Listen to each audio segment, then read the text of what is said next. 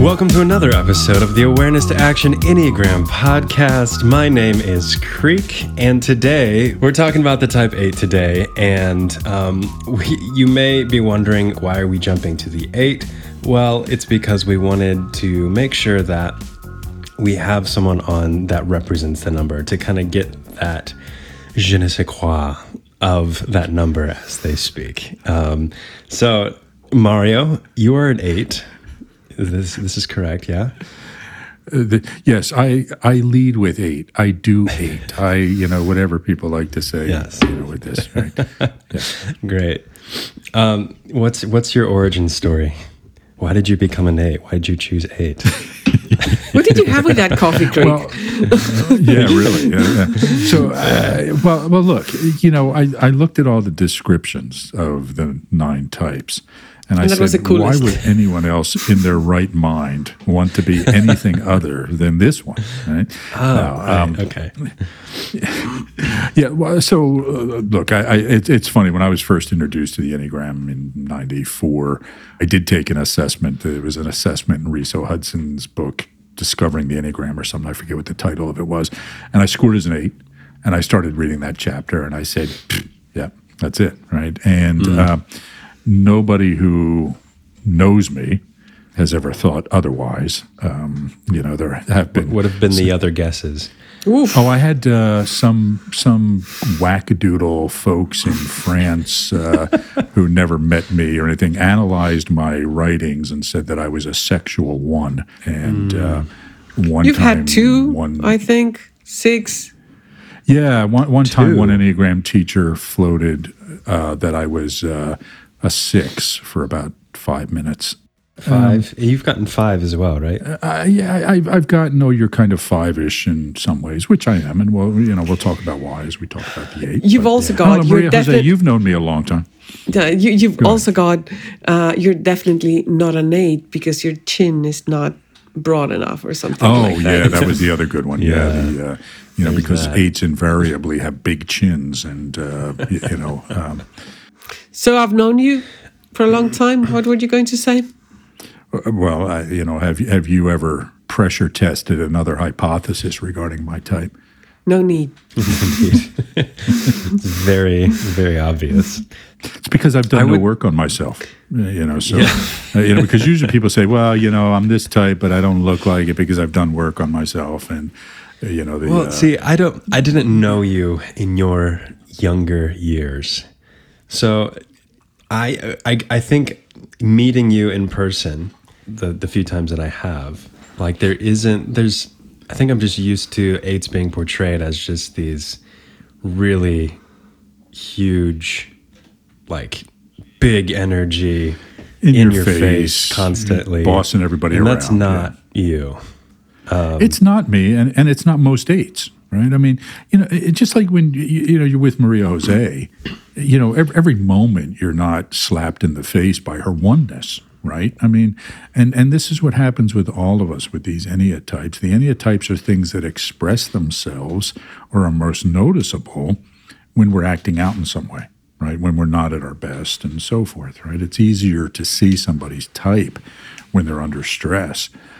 And when they're at their best or when they're at, you know, typically, you know, you see it sometimes and other times you don't because they're just being, you know, normal, so to speak, right? Yeah, So, and I think it also has to do with the subtypes. And most people Mm-hmm. in kind of the stereotypical aid is the transmitting aid, not the, transmitting eight, navigating yeah. eight, as Right, Mario is. right. And so there's a kind of like more gentleness, or that it's because it's not kind of forcing things almost physically, but he is in his mind forcing things anyway, uh, but Hmm. differently. Does does the word gentleness does that rub against you at all or not? Or is that something No, that is uh, you know, look, it's something I aspire to. It's you know, I I don't get some kick out of you know demonstrating my eightness all the time. You know, when I work with eights who are clients, and they pride themselves in being an asshole, right? That's my preferred term. Also, fair warning, it's an eight episode. There's going to be some language in this one. yeah, we're, we're going to earn our explicit rating this time. yes. Um, uh, I always tell them, any being an asshole's easy, right? I mean, anybody can be a jerk, and it, and I'm really good at it. You know, I mean, and I used to be mm. really, really good at it, um, but I, you know, but, but there's there's no challenge in that, right? I mean, it's not something I aspire to. I I try to be nice to people, you know, and a lot of times people will, uh, you know, be surprised, uh, you know, oh, you're actually nice and uh, you know, g- great. Give me an award or something for being a decent Yeah. human being once in a while. So Is that is that frustrating to kind of always be painted in that way? no, uh, it, it it's boring, is what it is, right? And you know, and it's understandable, right? I mean, a lot of people. So uh, so you know, we talked about biases last time, and certainly eights have a reputation. And a lot of that is because, you know, I, I know a lot of Enneagram teachers who had eight parents and, you know, they weren't great parents. And so they carry the wounds of that.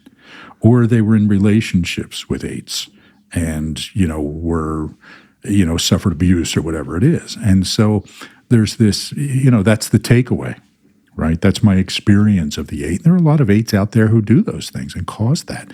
And uh, you know, one of the one of the problems with being an eight, or one of the problems with eightness, is that their dysfunction is usually directed outward in some way, right? Whereas a four or a one, you know, or some of the other types will suffer inwardly, right? Maria Jose talked about last time how, you know, oh, it's a lot worse for the one, right? Uh, it's not that way for the eight, right? It's going to be worse for you. Okay, when you know when when Let me I be am clear. having my thing, yeah. Let me be clear, right? This no, this is going to hurt you more than it hurts me. Um, so, so you know, so a lot of people carry the scars of that, and it becomes the reputation, and you know, so that precedes it. And quite frankly, I look at my own life, and there are reasons why people flinch sometimes when I, you hmm. know, go by. I mean, I, you know, I've like to think I've grown, but you know, I've I've left my share of bruises out there. Is there a moment or collection of moments that were kind of more of a wake up call for moving into not always externalizing that pain? Well, let's see. So I. I, I, I want to be clear that even as a child, I had my nice moments, right? Where you know, I mean, there Sure. was there was always this element of, you know, and we see this about eights, right? Uh, you know, I, I remember them seeing them once described as a, you know, a teddy bear inside of a grizzly bear sort of thing, right? So there's both sides of this, and even with the most aggressive, hostile eights, they'll have these moments of kindness and gentleness and so forth, right? It's just this dichotomy of the character. So I don't know for me that there was ever a, you know, a road to Damascus moment where I tried to become a different person. It was just over time, you, know, realizing that you know, life's easier when you're nice to people. Okay. Um, You know, one thing does stand out, and again, this wasn't a turning point, but it captured it nicely. One of my all-time favorite movies is Harvey with Jimmy Stewart. It's about the six foot, six and a half foot tall invisible rabbit named Harvey that only Jimmy Stewart can see. It's a wonderful movie. It's it's really an, an amazing movie, and um, the Jimmy Stewart character at one point says to somebody, "You know, my my mother told me when I was a kid, uh, you can either be really nice or you can be really smart. It's easier to be nice." So, uh, you know, so I try to do that and know that when that's not working, I always have something else to fall back on if I need it. So, so I was thinking about kind of the logic or the how the eightness manifests, and I think that it's just so limited to think that eights are or angry or pushy or like that all the time. I think that if you leave them alone in their domains and there's no threat, there's no need to push, they will be just like anybody else. And caring and wanting to help other people grow and challenging them. And but it when it comes to defending your kind of boundaries it's just they start being kind of or pushy or fighting or all of that. But portraying them as like they're always in that on that mode, I think it's just too limited. So the strategy is striving to feel powerful, right? And power can be interpreted lots of different ways. And sometimes it is, uh, when it's being played out in a maladaptive way, it is this need to control others, to dominate, and so forth, right? When we're under stress, when we're not healthy, it takes the form of domination. But it's really about how do I how do I be capable? How do I be powerful? How do I get the things done that need to get done around me? Uh, in the last episode, we uh, I I made the comment that I always see people in terms of their utility, and the two of you gasped, and there were gasps of horror throughout podcast land. I'm sure as people listen to that, but it really is the first starting point, right? Because that is power, right? How do I use this person now? What I what has happened as I have grown is that I have learned to find the utility in people who may not feel otherwise be seen as uh, having utility, right? I see almost everybody as having something of value that they can bring to the world. Okay? So I'm kinder to people who I might have dismissed otherwise because they weren't useful, right? So I, I always tell eights, and I've tried to follow this myself, that the journey of the eight is you, you can think of it in theological terms, right? Step number one is mercy. Okay. Um, I should kill you, but I won't. Okay. You deserve punishment, but I won't issue it. Okay. Mercy is, you know, the, the, the merciful God of the Old Testament, right? I, I will not smite thee. Okay. The second step is grace. And grace is the gift undeserved. Okay. You haven't done anything wrong, but you haven't done anything right, but I'm going to be nice to you anyway. Right? So, you know, uh, the, the cross was God's, you know, act of grace toward the sinner. And then the third step is magnanimity, right? Where you've now sort of taken on a feeling of, if not real, responsibility for the domain, right? You know, whatever that domain is, you know, the people I care about, the people that I work with, you know, my community and so forth. Okay, so the magnanimous king is the you know kind of the kind ruler, and that's the the, the journey that the eight needs to go on. And you know, once in a while, I make a little progress there. Can you give an example of that progression, maybe in like the same scenario? Like what what is a magna, magnam, magnanimous mag, mag, magnanimous? Wow, yes, magnanimous. Too many G's. What's an example? Of, what's an example of um, an act of magnanimity. Okay. Magnanimity. What's an example of magnanimity? Um, and what's the difference between that and, and mercy, like in a practical sense, in an everyday sense? So, uh, magnanimity is involves going out of your way to think big picture and do good to bring about that big picture. Right? So uh, you know the magnum is the is the king, right? The, the magnus, uh, the, the, the king. Okay, so it's the top person. So the king has this responsibility for the kingdom. So I have to look out at the needs for everyone, and act. Uh, I'm talking about the king here, not Mario. Um, to to to look at. Who are you trying to fool, Mario? it's, it's, it's, it's an audio medium, Mario. So people don't see that look on your face, but yeah, well, they that's can probably I'm infer it talking. from the reaction. Yeah. um, it's it's this looking out and saying, okay, I am responsible for the outcome here. Whether I literally am or not, the eight feels that. Okay. Hmm. And so sometimes, because they feel responsible for the outcome, they get aggressive, right? They become hostile. They punish the one who interferes with the desired outcome. As they move into the mercy phase, it's okay, you interfered with this, and I really should make you pay for it. But you know, I'm just going to let it slide. I'm going to move on. Okay grace is again, you know, the gift. So the magnanimity is just seeing everything in the bigger picture and, you know, taking the chessboard approach to things of, okay, this needs to happen, right? The, the, we could say that the mercy piece is I'm not going to gratuitously kill all your pawns before I put you into checkmate. Yeah, so it's it's not so mercy is the first step towards magnanimity. I can't say Mag- magnanimity, yes.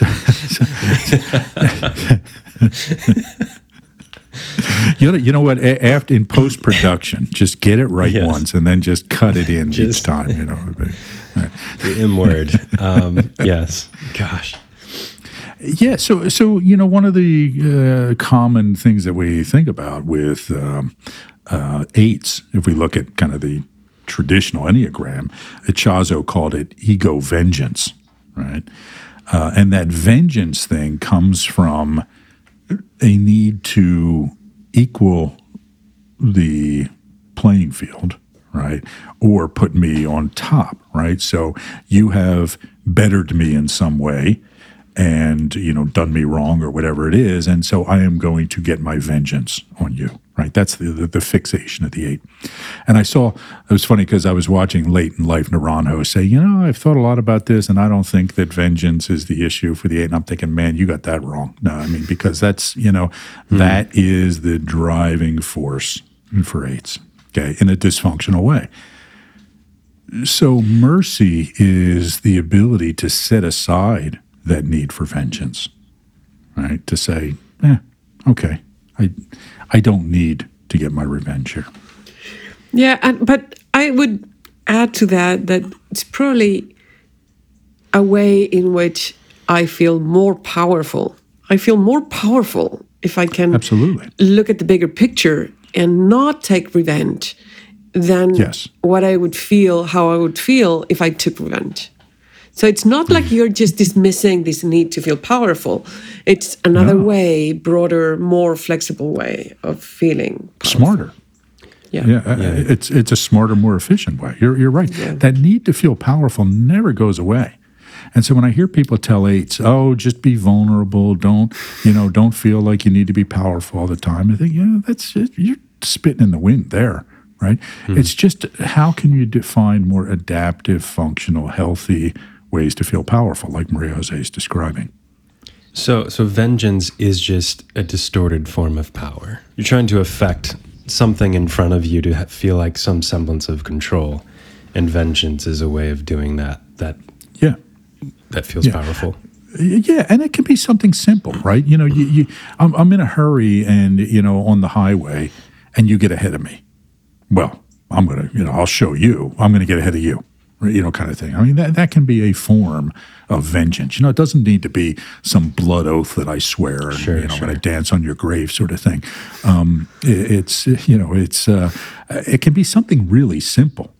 If you insult me or if you make a joke at my expense, I can take vengeance by insulting you back, but more so, you you know, kind of thing. So it takes little, you know, it takes subtle forms. Yeah. And, and the path for the A is just to let go of that. Somebody makes a joke at your expense, you laugh at it, and you move on. Right? There's there's a particular eight that I have in mind that transmitting eight that he occasionally shows mercy, but then like fantasizes of the ways that he could be vengeful. um, and so I'm just like I guess at the very least be merciful, right? Is that that's that's the spectrum there between those two, right? Or is it and- like mercy is you can still have a full, fully adaptive, healthy showing mercy, or is magnanimity? I can't. Mag, say it one more time. Magnan, magnanimity. Magnanimity. I think part of it is my No. nose. Get it wrong. Magnanimity. Magnanimity. Magna, ni, magnanimity. Magnanimity. Magnanimity. There it you is. go. All right. Magnanimity. There it is. So, so, I don't remember the question. Well, I'm going to title this episode the one where where Creek struggles MAGA. with. Um, So so let so let me touch on that. So so this this going from fantasizing about vengeance to you know from from acting on vengeance to only fantasizing on it can be a gateway right? I mean it can be a positive yeah. step right? Kind of like the methadone of you know uh, for for aids the, the, the psychological methadone. So you know that often is. But kind of like we talked about with maria jose and the one i still see what's wrong but i don't act on it right? I don't feel the need to act on it and so that that that process is always going to be there. The eight is always going to go to how could I get you back if I wanted to, but I'm not going to. Okay? So I don't know that that ever really goes away, but hmm. Eh, you know you're going to have thoughts like that, but you just want to make sure that your mind is f- more filled with positive thoughts. Maria Jose, what has been what was what's been the biggest learning curve of working with Mario as an eight? Um, that you need strength to deal with him, and uh, and that's my experience with all all eight. You just need to kind of stand your ground, and but not so much. What type of strength? Uh, I think it's to be able to say what you think, not fight for it enough so that you get hurt and not so much that you get pushed over. uh, mm. No, no, no. I'm, I'm maybe exaggerating it, but what I mean is that maybe you need to to have a voice that it's firm. It's being firm, I would say, so that you're respected. Mm. But then flexible enough when you see that that's a battle that they really want to fight, and they will fight anyway. And mm unless it's a really big deal and I think and I see a huge risk, I just let him play with that. You know, I just let him do what he wants because it's not it's like I pick my battles. And and I see the value of releasing that energy for him. It's good for all of us. It's good that he has that energy. And uh, so that's another learning. He will and eights in general push and have this energy or power that moves things forward. And you and we want that. So just like there's a gift for every type, with eight, that energy, many of us around it kind of use it. It's useful. So he uses people, and the rest of the people, I think we use eight because it's like the fuel many times what I am looking for, and I think most eights are looking for from other people, is to just give it your best effort, right? Um. You know, we always joke about the um, the scene in The Godfather when Johnny Fontane is whining about, "Oh, my career's over," and you know they they won't give me the role, blah blah blah, and Marlon Grant, Brando grabs him, you know, and shakes him and says, "Be a man," you know, and uh, and and what he's looking for is, you know, try. You know, I mean, just mm. you know, I, I don't expect you to be able to accomplish everything. You know, I will help you, but what I don't want to have to do is carry you. So, so the eight's not looking for people to be as tough as they are, okay? as strong as they are, as driven as they are. But I don't want you to be dead weight. Okay, I don't want you to be a drag on the system. I want you to try to the uh, the degree that you're capable of, and then I'll help you from there. Right. But if you're just going to sit and whine about it, well, now you're adding your problems to mine. Okay. And because I do feel responsible for the people around me, right? Even if they're not asking yeah. me to, I still do. So when you're just whining and you know not putting in effort or not standing up for yourself, like Maria Jose said, well now you're just pissing me off. Okay? And mm that makes me even more irritated than somebody disagreeing with me. When someone doesn't stand up for themselves, what why does that piss you off?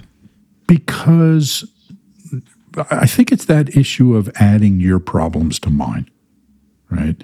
And again, most eights, if they're reasonably healthy, they're there for other people. And it's, it's, you know, I just can't help if somebody comes into my sphere of now feeling like they're under my dominion in some way, right? That magnanimity piece is okay, now I'm responsible for you And there's a social contract here. I'll take responsibility for you, but you have to do your best.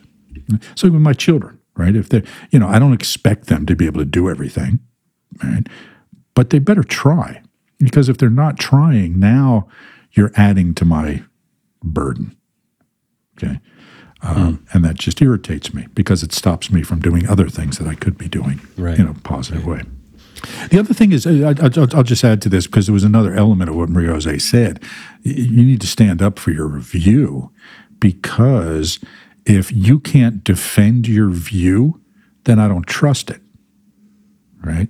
Um, you know, it's very much a everything has to be proven. Okay, you have to be able to demonstrate what you're saying is accurate, that it'll work, that it's you know been that it's valid. So if you come to me and say, "Oh, I think we should do it this way," and I say why, and you say, "Well, just because I want to," well, don't waste my time, right? I've already thought through what I'm planning to do, and if you have a better argument, then I'll hear it most of the time. But if you're just going to say, "Well, I you know I haven't done the work, and so I'm not standing up for my point of view," well, then I you know I just I don't have time for that. And your view can change tomorrow, but It might, sure, sure, Sure. absolutely, Yeah. But at least I'll have a rationale for it. of course, Might not be a good one. Yeah. It might not be a good one, but I, I've you know I'll stand up for it. yeah exactly. Often wrong, but never uncertain. Oh gosh. Yeah. That's something that troubles a lot of people when dealing with AIDS. They're so certain about their views, and then the views change. And they don't feel the need to explain or justify much. And it's just what I want to do today. And it might be valid change, but it it is so kind of they're so passionate or forceful or uh, about their views that it's puzzling for other people that they change their mind. And it happens. So we're moving into the connecting points for point eight. Um, that is the five and the two, striving to feel detached and striving to feel connected. Very opposite connecting points. G- g- give us give us a quick overview of those connecting points, Mario. Point two, striving to feel connected, is what we call the neglected strategy. And um, we talked before when we talked about the one about how there's a a logical contradiction embedded in this relationship, meaning that if uh, if what I'm seeking is to feel powerful, then what I am going to want to do is limit my vulnerabilities in some way. One of the ways of limiting your vulnerabilities is limiting what you care about, who you care about, because each person you care about becomes a vulnerability. When I was in college, I took some criminal justice courses, and one of them was taught by a former Philadelphia police sergeant, huge guy. He was like six six, you know, he's big. And he said, you know, when I was young and first on the force, I was fearless. But then when I got married and started to have kids, I started to realize that now I have vulnerabilities. Because somebody might go after my family and I have responsibilities to take care of them. And and I get that, right? It's the you know whatever t- attachment I have has to be worth it from my perspective. Now, I, and I know this sounds wacko for other people, right? But you know, again, that's is why there are different types, right? Because different systems of logic. So uh, the striving to feel connected is something that the eight looks at with caution, like the one looks at striving to feel excited with caution, and says, "Well, if I do this, I could lose something." So I do it carefully. And there are times when I don't do it when I should. I should have more empathy for people. I should have more sympathy for people. I should show kindness to people, but I don't. Um, so I tend to neglect that. Now, again, we all know, and as we've already established, you know, if you're if you're inside the circle with the eight, you know, it's a good place to be, right? Um, they can connect with people. You know, my my wife, my kids love me. You know, uh, you know, I love them, and you know, so there's strong connections there. So there's positive aspects of it and, and not. I think a lot of eights too have the ability to really make people want to connect with them. You know, not those people who have, you know, dysfunctional fears of eights due to bad experiences in the past, but there is something about eights that people gravitate toward, right? That feeling of being looked after and protected and inspired and so forth. So, so the contradiction, because of this rejection of point two of this connection, is that eights often don't feel like they have people around them who can take care of them when they need it. So they can become kind of needy and demanding. Because every once in a while, it's like, you know, eh, you know, man, you know, I'm I'm I'm doing all this for everybody. What about me, right? So so you know what? You need to take care of me for a while, and they can become very demanding that way and needy in, in that way. Yeah. So eights view themselves as having to make hard decisions about things, right? If I'm responsible for taking care of the things in the world around me, I need to make tough decisions. And sometimes those decisions hurt other people. Sometimes I have to make decisions about what my kids can and can't do, what they can and can't have, and I know they're going to be upset. And if I give in to my feelings every time, then I'm not going to be a good parent. If I'm running a business, I you know may have to lay people off at times. I may have to fire people. And it's for the good of the whole, for the good of the company, but it's going to hurt that person. So, one way to deal with the knowledge that somebody's going to be hurt is just to detach emotionally, right? To, to shut it out. And so it becomes a support strategy. I feel more powerful when I'm able to detach. So, um, now, and uh, sometimes it's good right? Because, you know, we have to be able to set our feelings aside. Other times it can lead to a bit of a cruelty, right? Because you become less than human to me. You're not a real person. You know, what is one of the things that every, you know, military does when they, they go to battle? They dehumanize the other side, right? They come up with nicknames for them, right? Derogative nicknames. And hmm. it is a way of dehumanizing the other so that I can kill them. Right? I can't kill you if you're a person, but I can kill you if you're, you know, whatever label I stick on you. Eights can do the same thing, right? Of dehumanizing people by detaching from them emotionally so they can be harsher on them. It's it's the it's it's one of the reasons why eights eights give nicknames to people or purposefully distort their name in some way, right? because I can, you know, if I give you a nickname, I'm controlling you, I'm dominating you. And, um, you know, that's how it works.